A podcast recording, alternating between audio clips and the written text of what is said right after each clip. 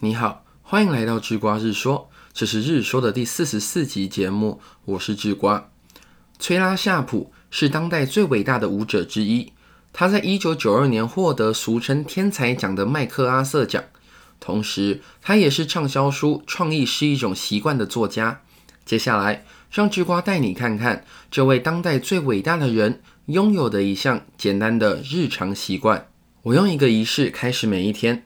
我早上五点半起床，穿上健身服、暖腿袜套、运动衫，戴上帽子，然后走出我在曼哈顿的住所，叫一辆计程车，请司机载我到九十一街与第一大道口的健身房，在那里运动两个小时。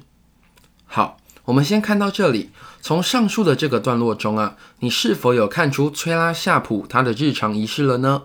这个日常仪式啊，可不是健身哦。我的仪式啊，并非每天早上在健身房做的拉筋与重训，而是计程车。向司机告知目的地，我就完成仪式了。这是个非常简单的动作，但每天早晨用同样的方式做，让它成了习惯，让它便于重复，很容易做。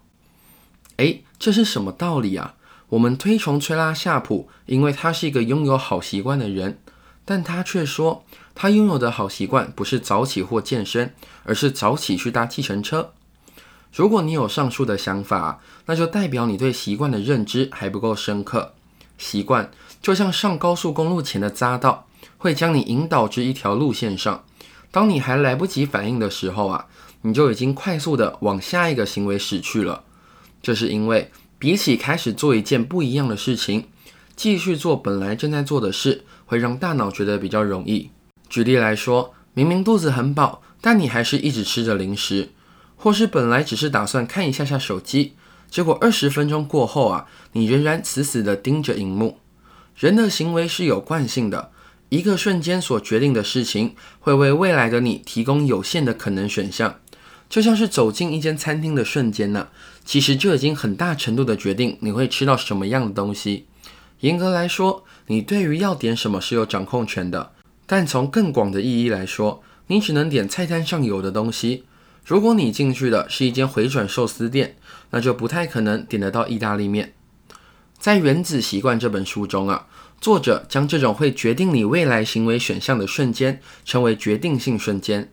每一天都有许多瞬间所组成，但真正决定你走的道路的，其实只有几个瞬间的习惯性的选择。这些小选择经过累积与堆叠。就会形成一个轨道，决定你如何运用接下来的一段时间。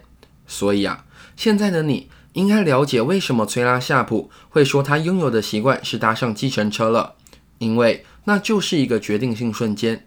所谓的习惯呢，是起点，不是终点；是计程车，不是健身房。